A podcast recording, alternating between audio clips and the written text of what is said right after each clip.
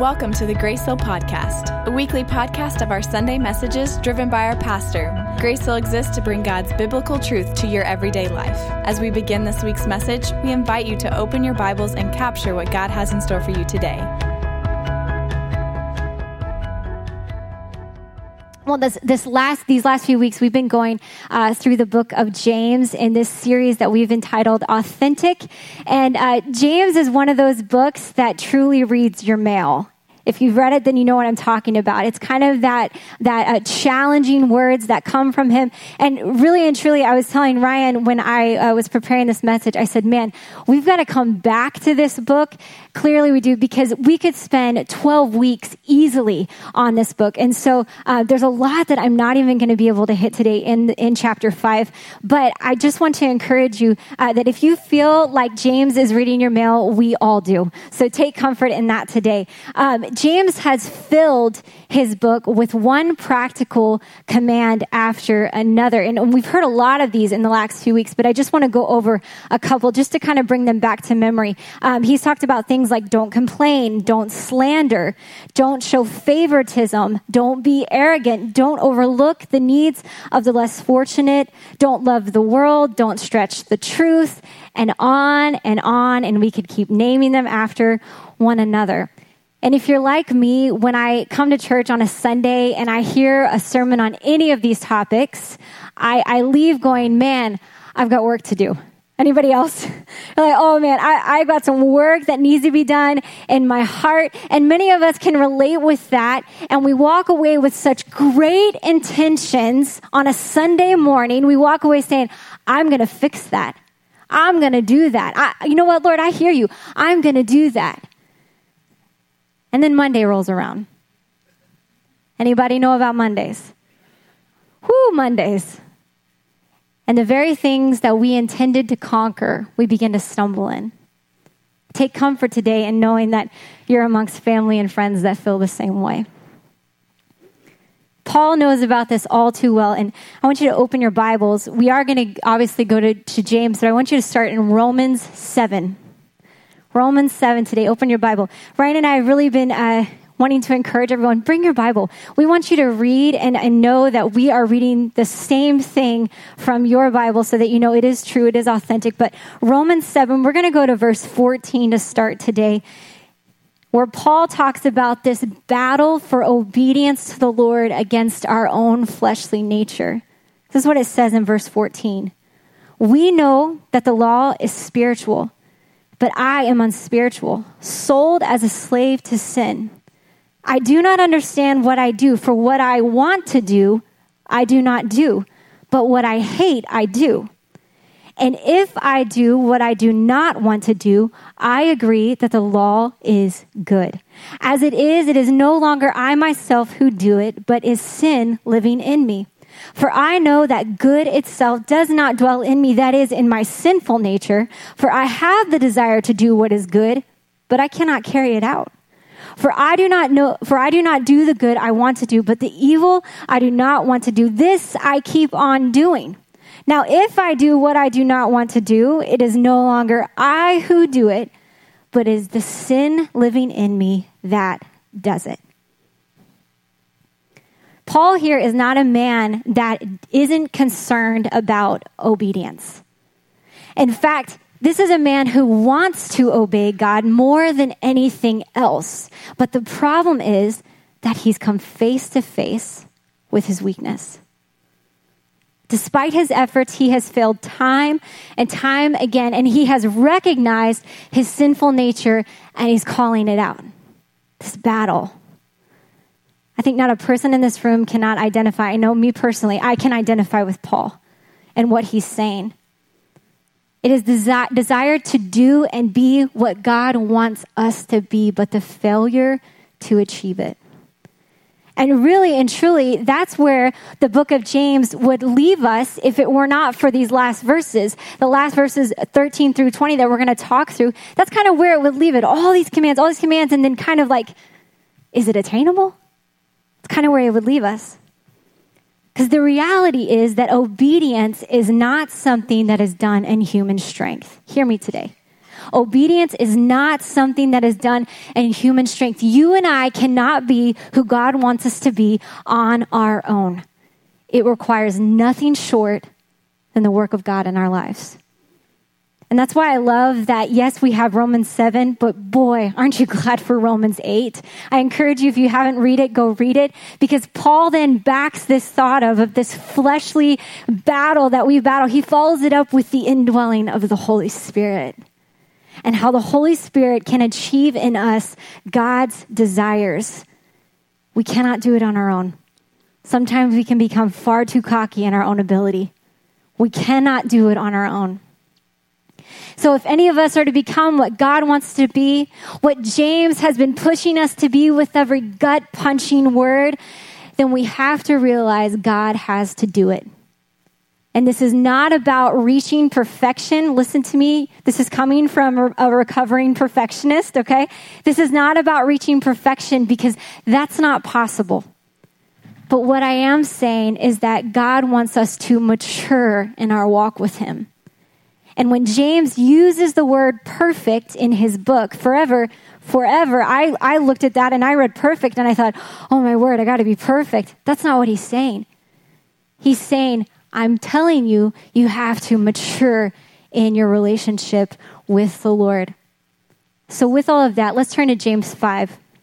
We are going to be today in verses 13 through 20. And we're going to end this out. Really, the goal of today is to just put a bow on this thing, just to understand everything James is saying wrapped up into what we're going to talk about today. Let's read verse 13 through 20 real quick. Is anyone among you in trouble? Let them pray. Is anyone happy? Let them sing songs of praise. Is anyone among you sick? Let them call the elders of the church to pray over them and anoint them with oil in the name of the Lord. And the prayer offered in faith will make this sick person well. The Lord will raise them up. If they have sinned, they will be forgiven. Therefore, confess your sins to each other and pray for each other so that you may be healed. The prayer of a righteous person is powerful and effective. Elijah was a human being, even as we are. He prayed earnestly that it would not rain, and it did not rain on the land for three and a half years. Again, he prayed, and the heavens gave rain, and the earth produced its crops. My brothers and sisters, if any one of you should wander from the truth, and someone should bring that person back, remember this. Whoever turns a sinner from the error of their way will save them from death and cover over a multitude of sins. Let's pray real quick and invite the Holy Spirit here. Lord, anoint my words to speak, Lord. God, I thank you that, that your word is full of your love. God, your hand is on every single word. God, I pray that you would open the doors of our heart today to receive. God, that you would soften even the hardest heart, Lord God, to realize, Lord, that you want to do something new in every one of us today. I thank you for it in Jesus' name. Amen. Today we're going to kind of break up this portion of scripture into different, into just verses together to create the points for today. So the first verse is anyone among you in trouble, let them pray. Is anyone happy? Let them sing songs of praise. The first point in your notes today is this prayer is a response to life. Prayer is a response to life. If there's anything that I think we can agree on in this room, it's that life is made up of seasons. All different seasons. And unfortunately, it's not like we can go through a season in our life and kind of check it off the list of our life and say, well, I never have to do that again. Right? We have seasons of joy. We have seasons of sorrow. We have seasons of loss, laughter, sickness, and uncertainty. And if you've ever had a newborn in your house, you have a season of sleep deprivation. Crazy things happen at that time. I burped Ryan. I'm not going to lie. It's a true story. We can talk about it later. I'm not ashamed. It happened. But our life is made up of seasons. Some seasons we welcome with joy. Man, we're just loving it. It's so good. We're walking in joy. And then some seasons we walk through and we are literally asking for every moment that it would pass quicker, right? Our life is made up of seasons. And it's not like the seasons of the year because the world gets us ready for the next and the next. I mean, Hobby Lobby is the best at this. Let me tell you, they get you ready for Christmas way in advance. July, they pull out the holiday cheer. And don't lie, some of you in here are like me. I don't buy anything, but I do my normal summer stroll where I walk through to get the warm and, warm and fuzzy feelings, you know, with my hot drink because they usually keep it pretty cold in there. So it's like, perfect. But they get us ready. Or pumpkin spice season that is on, upon us. It's here, right? We knew about that way in advance. Nobody was surprised by that. They get us excited about it because they prepare us. We can prepare for fall and winter and spring and summer. But when it comes to the seasons of life, especially the difficult ones, wouldn't you agree that they usually come unexpectedly? We're not ready for them, they come unexpectedly. You see, James in these first few verses is talking about these seasons of life. He talks about suffering and happiness and sickness, which we'll get to in a moment. And he quickly reminds us where our foundation should be and what our response should be when these seasons come. Because the truth is, it's not a matter if they come, but when. Let me be an encouragement to you today. It's not a matter of if, but when. He says here that the suffering should pray, the happy should sing praises. It's a great quote by Pastor David Guzik. If, if you've never read his commentaries, I highly recommend it. I love listening to what he says. But this is what he has to say about verse 13. He says, James has the same advice for both the suffering one and the cheerful one. Take it all to the Lord. In fact, the two commands could be reversed. Sufferers should sing also, and the cheerful should also pray. You see, prayer and praise are these interchangeable things. Maybe you know what I'm talking about. Have you ever been in a time of prayer and then you automatically and effortlessly just kind of go into a moment of singing to the Lord? Or maybe you've been in a worship setting like this, or some of you sing in your car. I hope I see you on the road. I really do. But you've been singing in your car and then you just easily go into a time of prayer you see, these things are a beautiful partnership that God wants to use and have us use as weapons in every season of our lives. 1 Peter 5, 6 through 7 says, Therefore, humble yourselves under the mighty hand of God, that he may exalt you at the proper time, casting all your anxiety on him because he cares for you. What a gift that we can place our anxiety, our fears, our worry on the Father in prayer, when we are suffering, when we are joyful, when we are dealing with physical sickness or spiritual sickness through every season of life. It can be easy to accept prayer and praise, maybe when things are going well.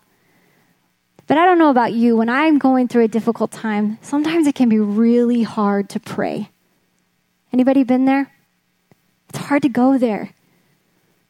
But James is telling us we have to remember the very relationship that's going to take us through. We cannot neglect the very foundation, the most re- important relationship when life gets tough. It's as if James is wanting to yell at you don't forget your lifeline. Don't forget the very thing that's going to give you life when you feel like you have none. That's why James starts this portion of scripture with Are you suffering? You gotta pray.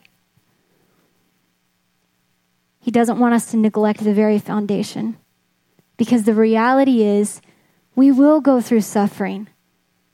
Suffering's a guarantee. I mean, we see Jesus even talk about this in John 16 33 when he says this I have told you these things so that you may have peace. In this world, you will have trouble. Jesus is, we shouldn't be surprised. Jesus is saying, listen, it's going to happen. It's going to happen. We shouldn't be surprised. We remember what James even said in the first chapter of his book. He says in verse 2 through 3 Consider it pure joy, my brothers and sisters, whenever you face trials of many kinds, because you know that the testing of your faith produces perseverance. So, what is James saying here? He's saying not only is suffering a guarantee, it's actually necessary. That's hard to swallow. Suffering necessary? It makes me think of the life of Joseph. Anybody read the life of Joseph? Yes? Okay. So we know that he was a dreamer. He's a little cocky. We have to agree. He was a little cocky, but he was a, a great dreamer that had these amazing God given dreams, and his brothers sold him into slavery. And there's a series of events that happen where it just seems like he just keeps being dealt a really bad hand. And we come to the end of, of his life where we, we, we find him and he's, he's seeing his brothers once again, really for the first time since they had sold him into slavery. And he's now the second in command in Egypt. And this is what he tells his brothers in Genesis 50, verse 20. As for you, you meant evil against me but God meant it for good, to bring it about that many people should be kept alive as they are today. It's amazing. How, how did a man like Joseph, who was neglected by his family, sold into slavery, he was accused falsely, sent to prison, how does a man like that get to the end and say, God meant it for, uh, God was with me. He meant it for good. Why? How did he do that? He never neglected the foundation. He didn't neglect the relationship. Now, do I think that he was always happy and, oh, this is great, prison is awesome? No. He's, he was human just like you and I. So I believe there's probably times where he was very frustrated and he questioned God. But at the end of it all, he fought to keep his relationship with God because he knew that's where his dependency, that's where his hope had to be. So you say, Lauren, if I if I'm going through a difficult time and I pray, is God automatically going to bring me out of that? You know what? Not always. There's some answers that I wish I had on this side of heaven that they're just not going to come. But what I can guarantee is that He will give you the peace that you need to make it through the storm. He will give you the peace that you need to make it through the storm. You and I are eternal beings created by an eternal God who does not leave us without hope. I love the end of John 16 33. We see that Jesus says, You know what? You're going to have trouble. But look what he says. But take heart. He's saying, But don't lose hope because I have overcome the world. Man, aren't you glad today that we have eternal hope in Jesus? That one day at the end of it all, we're going to be in his glory. No more sickness, no more tears, no more mourning. Joy in his goodness, in his glory is going to be what we walk in. Let me encourage you today you are not without hope. You are not without hope. And the way that we hold on to that hope and the way we walk in that hope and in that peace is through strong relationship with the Father. And through this strong relationship of prayer and praise, God will embolden and empower you in obedience that your will simply will not bring about. He will give you what you need to be able to walk in his obedience. And James is reminding that to us today. That relationship with God is what makes all of this possible. But if you're like me, how many times have, have you just tried to kind of do it on your own? Anybody? I remember a, a, a guy in, this is so funny, a guy in my dad's church when I was in high school. He came up to me one day and he said, Lauren, I don't know who's going to want to marry you because you're way too independent. And I was like, I don't know how to take that right now. That is crazy. But we, we try to do things on our own. And it made me think of recently, Ryan and I and our boys were in Orlando. It was in August for this big gathering that happens every two years.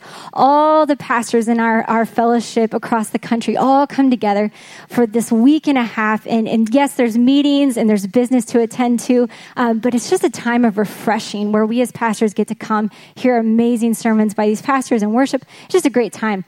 And uh, one of the days, Ryan was caught up in all these meetings. And so the boys and I, we love to go to the exhibit halls because the exhibit halls have all the free stuff. And so we get our bags and we go in and free things have, it's just awesome. The kids and I love it. And we came across this one booth and they had a foosball table. And the boys were like, Mom, can we please go play foosball? I'm like, Yeah, sure, let's go do it. So we walk over there, and there's a table just right next to the foosball table. So I thought, I'm going to be the cool mom. I'm not going to interfere. So I just like sit there with my coffee, and we walk over, and there's two junior high kids, probably like sixth or seventh grade, that are already playing. So my nine and seven year olds say, Hey, can we play? And the kids are like, Yeah, sure. Which I'm thinking, you want to play them because you know you're going to beat them, right? And so uh, I watch this all unfold, and they start to play, and sure enough, one goal after another goal. My kids are getting demolished. And you got to know something about my kids. Their personalities are complete opposites. So, my oldest, the nine year old Stratton, he kind of makes eye contact with me and he is mad. I mean, competitive frustration is just all over him. And then my other, my seven year old Boston, he doesn't look at me, but you can see him like, oh man, you know, like he's so timid. He's like so quiet. And so I'm watching this. I see Stratton give me the eye contact. So I feel like I've got the go ahead to kind of step in. So I walk over to him. I said, "Hey, bud, could I could I join in and play? Because if we're talking about sixth and seventh graders, I feel like I have a pretty good chance." So I I stand next and I just take one, just one of them, and I am I am the forward. I am the last bit of offense that is going to just drive it right into the goal. And sure enough, we start playing, and one goal after another goal, and we become the comeback kids, and we win, okay? We win. The best part about it is my timid little seven year old, as we win, because they're keeping score, he pumps his fist in the air and he goes, That's my mom! Can I just tell you, full disclosure, best moment of motherhood in my life? The best. I, I literally just relished in that for the longest time. I was like, Did you hear that? Did you hear that? I should have recorded that. That's my mom.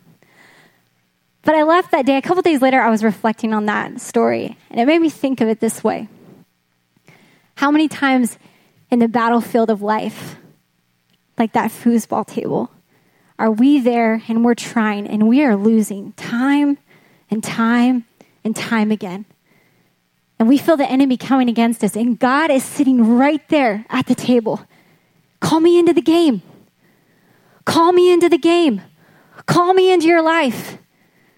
And then when we do, when we when we have that relationship and we're in prayer and communion with him and he comes alongside and we begin to see victory after victory and then it arises in us and overflows in our heart and we begin pe- telling people in our lives, that's my God. That's my God. You got to call him into the battlefield of life because he has given you the tools and the weapons to overcome. Charles Spurgeon says this prayers are the believer's weapons of war. When the battle is too hard for us, we call in our great ally, who, as it were, lies in ambush until faith gives the signal by crying out, Arise, O Lord. Although our cause be all but lost, it shall soon be won again if the Almighty doth bestir himself. That means if God gets going. James tells us we got to pray. We got to pray when times get difficult. But he also says, Is anyone happy? Let him sing songs of praise. Hear me when I say this. Sometimes we can forget to thank the Lord when times are going well. Our praise to the Father should not go silent in any season. And James is reminding us to lift our voices in praise to the Lord. Let the thankfulness and gratitude flow from your heart. Let it be evident to those around you. Let your praise increase. Let it increase. Like the verse in 1 Thessalonians 5:17 says, "Pray without ceasing." That doesn't mean that we always, always pray, pray, pray, but, but walking in this attitude and prayer and thankfulness to the Lord, that it's just an overflow that it's evident to those around us. Because God's plan for prayer is to be a weapon for you every day so that you know you do not face life alone. prayer is a response to life. Second point in your notes today. Prayer is a request for freedom. Let's look at verses 14 through 16 in James 5. Says, Is anyone among you sick? Let them call the elders of the church to pray over them and anoint them with oil in the name of the Lord. And the prayer offered in faith will make the sick person well. The Lord will raise them up. If they have sinned, they will be forgiven. Therefore, confess your sins to each other and pray for each other so that you may be healed. The prayer of a righteous person is powerful and effective. Now, verse 14 says, Is anyone among you sick? I think it's, it's really important for us to understand what James means when he uses the word sick. The word is actually the Greek word komno, and it translates to fatigued, weary, or ill. So, yes, he is talking about physical sickness, but he's also talking about sickness of the heart. Sickness of the heart. James' response to the sick is that we should call for the elders of the church and let them pray over the one who is sick. If we are dealing with physical sickness or spiritual sickness, the sickness of the heart, our response should always be yes, to pray, but also to seek others that are strong in the faith to come alongside. Seek others that you know their relationship with the Lord is strong and that you can trust them. Because if we call ourselves the body of Christ, and that's what we are as the church, capital C, we are the body of Christ, we have to be willing to do life together. We need to be able to go to one another and say, I need you to believe with me that I can be healed.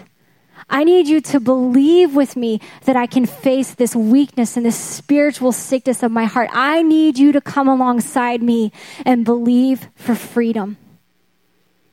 Here's the problem we tend to throw up half empty prayers that are truly are not full of faith. Look, we can see very clearly in verse 15, James says, and the prayer of faith will save the one who is sick, and the Lord will raise him up. So, how do we do that? How, how do we come with, with prayers that are full of faith? I love what Jesus says in Matthew 18, 2 through 4. He says, Truly, I say to you, unless you turn and become like children, you will never enter the kingdom of heaven. Whoever humbles himself like this child is the greatest in the kingdom of heaven. Now, as a kid, I can remember thinking my dad could do anything. I mean, when you're this small and your dad, you know, he's just huge, seems huge. And the thing that my dad and I like to do together is that we like to throw the football together. Believe it or not, I was a tomboy as a little kid. Promise. Begged my dad to let me play pee wee football. He gave a strong no. But I love throwing the football with my dad, and him having four girls, one of us needed to know how to throw a football.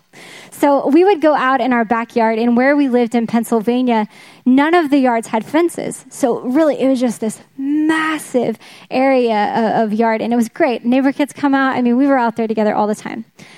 But my dad would tell me, run far, run, run as far as you can. And it felt like to me that I ran a mile and he would launch the ball straight to where I was.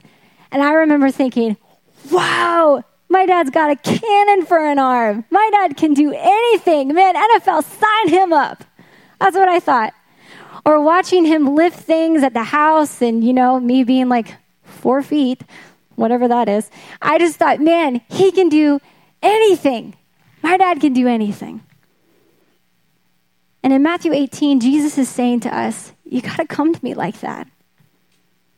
You got to come to me with that childlike faith. Church, we have to have faith to believe that He can do anything because guess what? He can. He can. He's the Almighty God. The truth is, we will never have all the answers. Man, I, some of the hard questions that come at Ryan and us about when people are going through difficult times, I, I wish I had an answer. but we don't have all the answers. We won't this side of heaven. But we have to believe that God is able. Our prayers cannot come up half empty. Our prayers cannot come up lacking faith. We must approach Him like a child approaches their father and say, God, I believe you can do anything. I believe you can do anything. There's a great quote again by Pastor David Guzik, and I love this. It says, Often we do not pray the prayer of faith out of concern for God's reputation if there should be no healing. We should remember that God is big enough to handle his own reputation. Come on, pray prayers of faith. Prayer, pray, prayer, pray prayers that are full of so much faith that you just, you, it's evident in you that you believe that God is able. When you go to your brother or sister and they need you to pray, pray prayers that are big, not lacking faith. Believe God for freedom from sickness of the body and weariness of the soul. Believe that He can. The last part of the verse in, in James, it says, And if he has committed sins, he will be forgiven. Now, I want to bring real clarity to this because I want you to understand sin doesn't always cause physical sickness. Hear me. Yes, our choices, our sinful choices can cause sickness, but the baby that, that was born and is battling cancer, that was not because of their sin. Understand, we live in a fallen world. But what I think James is saying here is that spiritual weakness of our heart can make us fall into sin. Do you understand what I'm saying? We, we can easily become weak when, our, when we become sick in the heart. And so he's saying here not only can you come and receive freedom, but your sins can be forgiven. Your sins can be forgiven. With that in mind, let's look at the next verse 17. Let's read it together. Therefore, confess your sins to one another and pray for one another that you may be healed. The prayer of a righteous person has great power in its working. Here's what I know about sin it wants nothing more than for us to isolate ourselves and keep living in the dark. But confession breaks the power of sin. Hear me today. Somebody needs to hear that. Confession breaks the power of sin. And the scripture here is saying one to another. So, so yes, we need to bring our sin towards the Lord and we need to ask for forgiveness, but it's also important for accountability and someone to come along you to go to a brother or sister that you can trust. Again, that's strong in the faith and say, listen, I need to confess this and I need you to stand with me in believing that I can drag this thing into the light and God can give me freedom. Or maybe there's secret sin. Maybe, just an example, like in a marriage, that you need to go to your spouse and you need to bring the darkness into the light and allow the Lord to begin to restore. He's in the restoring business. You are not too far gone. Confess. Sin must be brought into the light for both physical and spiritual healing because sin is draining and it is a thief of your life. When we look at David, King David in the Bible, man, what a guy. The Bible says he was a man after his own heart. And yet, when we look at his story, if you've read it, you know that he committed some very serious sin just kind of a, an overlook of it. it he saw a, a, woman that was not his wife, lusted after her, brought her into his home, another man's wife. He then has a child with her. He kills her husband to try to cover up. This was just a web that he wove that was full of secret sin. And we read in Psalm 32 as David tells us the effects that it had on him. This is what he says For when I kept silent, my bones wasted away through my groaning all day long. For day and night your hand was heavy upon me. My strength was dried up as by the heat of summer. And that's some serious words. Sin is draining. There was a study done by a, a, neuroscientist named Dr. David Eagleman. And this isn't a Christian guy, it's a secular guy. And I, I love, and I've heard a pastor say it this way before, and I completely agree. I love when science catches up with the Bible. Don't you love when that happens? You're like, oh, well, yeah, that is true. The Bible says it, so haha, you know, that's great. But this neuroscientist, he does studies on the brain. And he did a study on what we would call holding on to sin, secret sin, right? And the effects that it has on our bodies. Here's what he had to say, and I'm going to have the quote up there for you. You have competing populations in the brain. One part that wants to tell something and one that doesn't. There is a real physiological battle going on in the brain so, keeping certain behaviors secret, especially behavior that is seen or understood to be wrong, means continual struggle with yourself. The internal dissonance and lack of a sense of personal integrity is draining. The struggle involved in keeping a secret is stressful. This means that your brain will register the fact that there are increased levels of stress going through your bloodstream as a result of this struggle. Your brain does not enjoy the stress.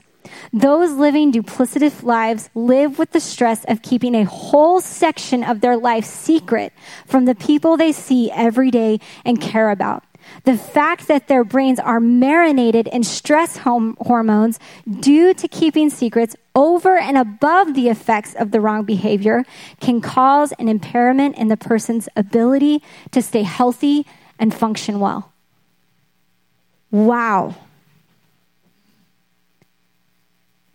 If you've ever had secret sin in your life, you can say yes to that. It is something that keeps you awake at night. It is something that steals your joy. It gives you anxiety. And science is proving exactly what David says my strength was dried up. I didn't have anything left. That's why confession, when it comes, when you confess your sin, it has to have honesty and integrity. Because if we confess with no real intention of battling the sin, our confession isn't thorough and it mocks God. Hear me. It's not thorough, it mocks God. There's a, a, great story, and when I read this, I just laughed out loud. I hope you think it's funny, because maybe it's just me. There's a great story about an Irishman who uh, was going to his priest to confess that he had stolen two bags of potatoes. And uh, the priest had heard the gossip around town. It was a small town, so he had heard the gossip, and he said to the man, Mike, I, I heard that it was only one bag of potatoes that you had stolen from the market.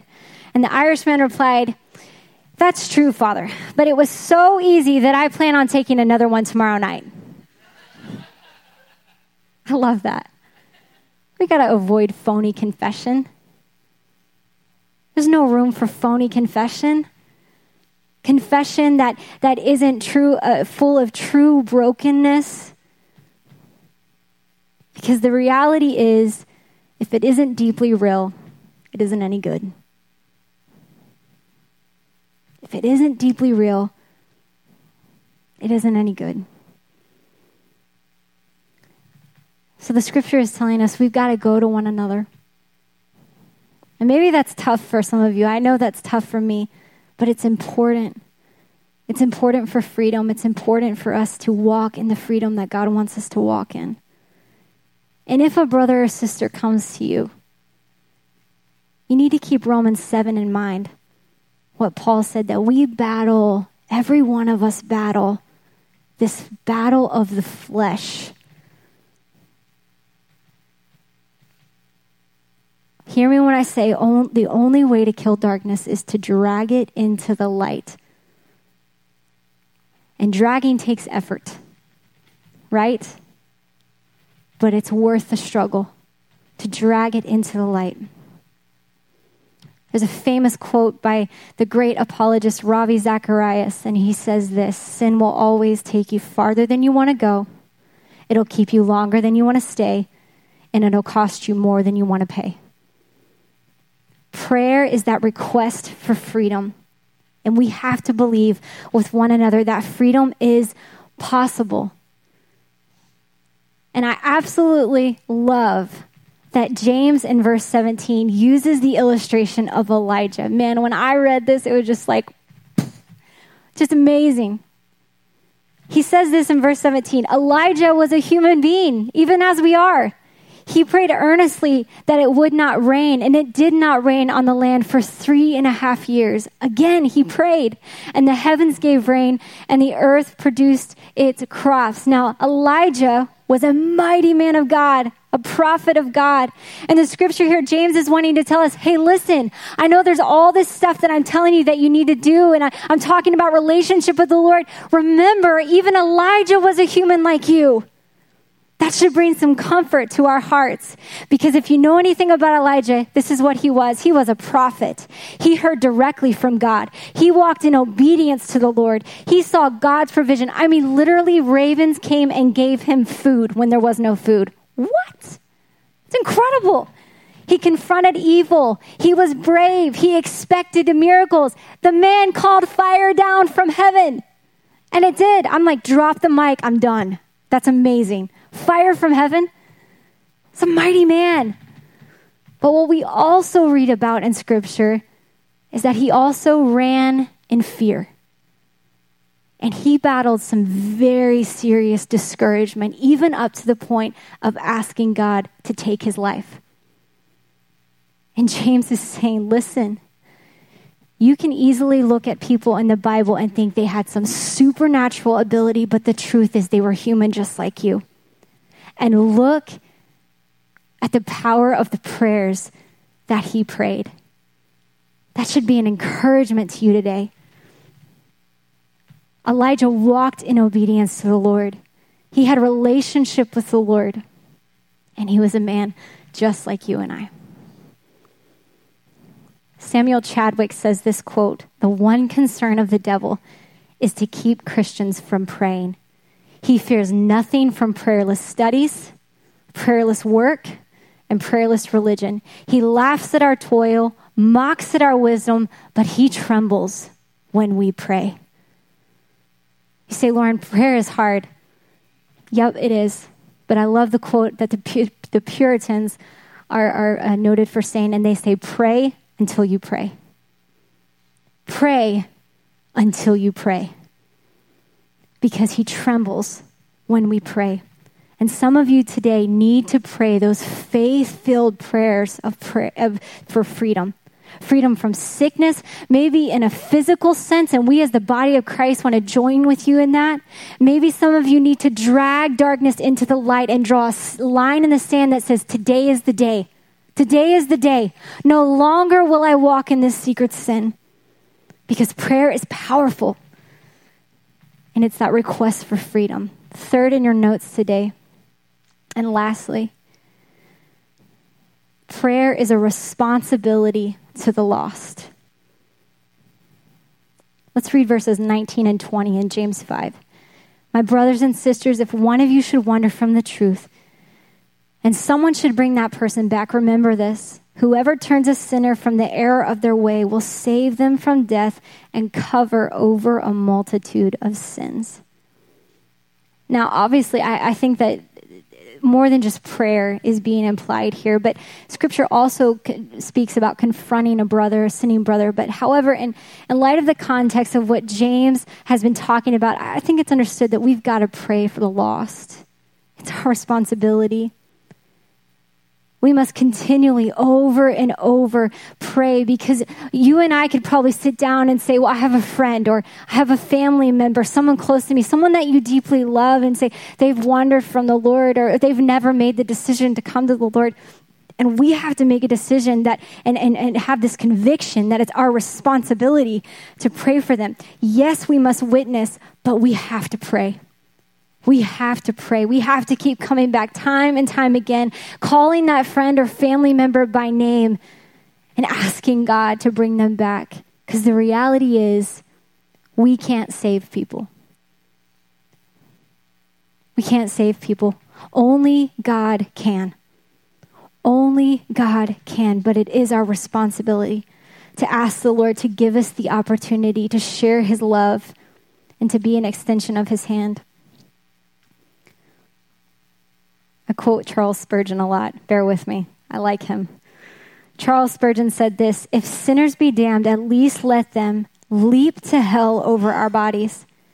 If they perish, let them perish with our arms about their knees. Let no one go there unwarned and unprayed for. When I read that, my heart just was quickened and my heart was convicted. Spurgeon said it really well that we have to fight for people until the end. I, love the imagery that he uses of our arms being around their knees. It's just this desire and this, this uh, declaration of, I will not let them go unwarned or unprayed for. We can easily get to a place, and believe me, I've been here many times where we can kind of feel like all hope is lost. You ever been there for someone that you've been praying for? Maybe you've prayed time and time again, and, and there's just this cycle over and over. Let me tell you, keep praying. You're going to say that's hard, Lauren. Yes, it is. Keep praying. I don't know how many times I've heard of a mother or a father or a grandmother that they had prayed for years and years and years for the child or the grandfather or the grandchild to come back. And when it happened, do you think for a second they thought any moment of prayer was in vain? We got to keep praying. We have to go into prayer, like I said earlier, and have this faith filled desire and, and, and belief that God is going to bring them back. I've heard it said before that when you go into prayer to the Lord, this real authentic prayer, you go in as a kitten and you leave as a lion. Have you ever felt that before? Like you go into prayer and you're feeling kind of just weighted down, and then you come out and you're like, okay, let's conquer this. You know what I'm talking about?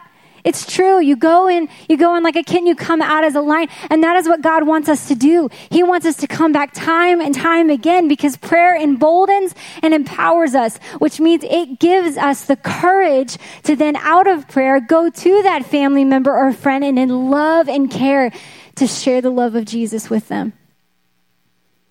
It gives us the courage.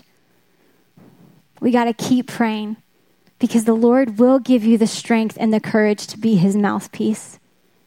He will do it because his promises are yes and amen. I'm going to invite the worship team to come up. I know we've covered a lot today. There's so much. I, I, mean, really, I just feel like we're barely touching the surface here. But I hope that this has really ministered to your heart today. James is telling us it all hinges on relationship the ability to do anything that he's talked about cannot be reached without relationship. Because spiritual victories are not won by physical means. Spiritual victories are not won by physical means. We've got to pray, church. We've got to pray. There's a spiritual battle going on to steal your joy and your peace when the storms of life come. There's a spiritual battle going on for you to neglect your relationship with the Lord when life is going well. You got to pray. You got to pray. There's a spiritual battle going on to keep you bound and make you think you will not defeat the sin that you're walking in. And the truth is, you can't defeat it on your own. Only God can. Only He can break the power of sin. You've got to pray. Maybe today there's a spiritual battle going on in your body and there's a physical sickness that's happening, and the enemy would love nothing more but to tell you that there's no hope for you. There's no hope for you. I'm telling you today, we serve a God that wants to say, Hope is yours today. Hope is yours today. You're not alone in this. And the peace of God that passes the understanding of your heart and mind can begin to flood your home can be fl- begin to flood your everyday life, but you got to pray. You got to have relationship with him. And there's a spiritual battle going on for the souls of our friends and family.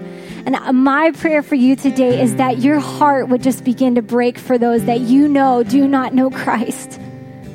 Because if you've ever lived without Him, you know that you can't be without Him. If you've ever lived your life at any point, and I have, where you, you denied the Lord or neglected the Lord in your life, you know the difference. He is the difference. And our friends and our family members need to know that. Pray, pray. Because James is wanting us to know at the end of all of this amazing book every command He's talked about, every gut punching word that's challenged us. We can't do it on our own.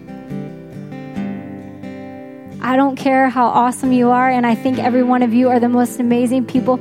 Ryan and I talk to everybody about you. Everyone we come in contact, every pastor, we're like, oh, Grace Hill, man, people at Grace Hill just love Grace Hill. You're amazing, but can I tell you, you can't do it on your own. You can't do it on your own. You need the Lord. Relationship. You're like, Lauren, you've said relationship 50 times. Well, then get it, relationship. Make the decision today that the relationship with the Lord is going to look different. It's going to be stronger, it's going to go deeper. Call Him into the game of life. Just like my kids wanted me to come in that foosball game. I mean, I think they wanted me there. I mean, I kind of, what, you know, I'm just going to think they did. But call Him into the game of life and see what happens. Am I saying that life's just going to be all butterflies and joy and all that? No, but you're going to have the peace of God your mourning is going to turn to joy, and people are going to say, How's that possible? And you can say, Look what my God is doing.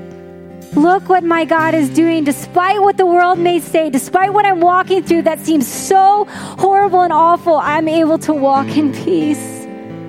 It doesn't make sense, but He can do it. He does it over and over again. It's like what that quote of Samuel Chadwick that I said earlier. Listen closely, church. The one concern of the devil is to keep Christians from praying.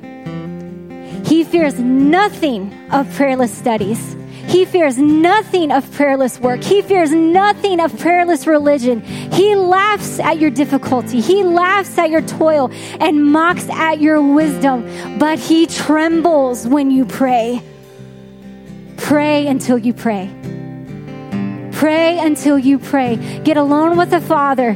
I promise you there will be a difference. I promise you there will be a difference in your marriage. I promise there will be a difference in your workplace. I promise there will be a difference with your children. Pray. Pray.